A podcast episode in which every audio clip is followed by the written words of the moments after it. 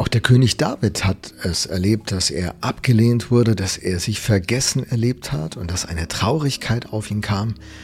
Er ist ja der bekannteste König in Israel und neulich habe ich im Alten Testament im Psalm 31 wieder von seinen Erfahrungen gelesen. Ich finde das so spannend, dass dieser David, dieser Held des christlichen Glaubens hier, des jüdischen Glaubens, dass er ein Typ ist, der ganz große Erfolge erzielt, aber auch ziemliche Tiefen durchleben muss.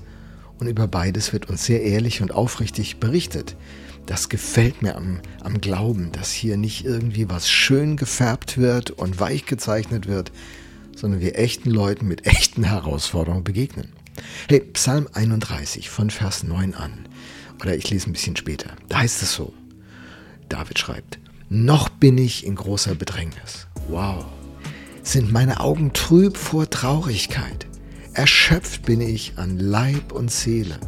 Voller Kummer schwindet mein Leben dahin. Mit Stöhnen sehe ich zu, wie meine Jahre verrinnen. Eigene Schuld hat mir die Kraft genommen. Meine Glieder sind wie gelähmt. Meine Feinde haben dafür gesorgt, dass ich Hohn und Spott von meinen Nachbarn ernte.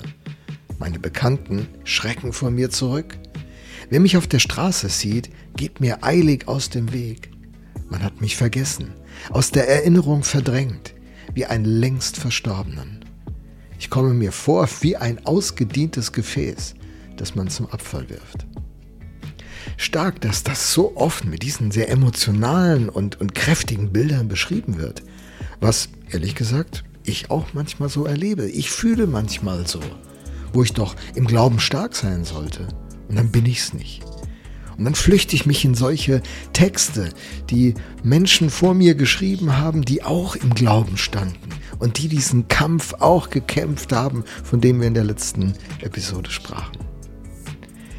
Ich will auf diesen Jesus schauen, auf diese Gnade bauen, die er schenkt. Denn David schreibt diesen Text mitten in einer Krise, offensichtlich, aber dem Ganzen ist noch was vorgeschaltet. Das habe ich noch nicht gelesen und das lese ich jetzt.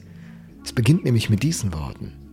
Du hast mich nicht in die Hand meiner Feinde gegeben. Weiten Raum hast du vor mir geschaffen. Sei du mir auch in Zukunft gnädig, Herr. Noch bin ich in großer Bedrängnis. Sind meine Augen trüb vor Traurigkeit? Und dann all das, was wir gelesen haben. So interessant. Du hast mich nicht in die Hand meiner Feinde gegeben. Einen weiten Raum hast du geschaffen. Gnade auch für die Zukunft. Das betet der David zu einem Zeitpunkt, wo er noch in großer Bedrängnis ist. Hey, er ist auf diesem Schlachtfeld seiner Gedanken und Gefühle mit einer Perspektive.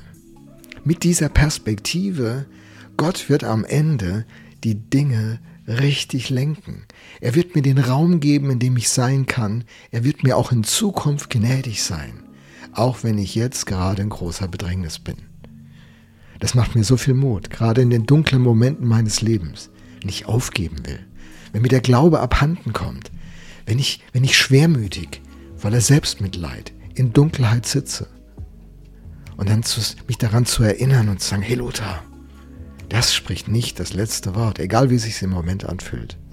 Und das will ich dir heute Morgen sagen. Oder heute Mittag oder heute Abend, wann immer du es hörst. Hey, die Dunkelheit spricht nicht das letzte Wort. Das Licht der Welt, unser Gott, kommt in dein Leben und am Ende wird Licht sein.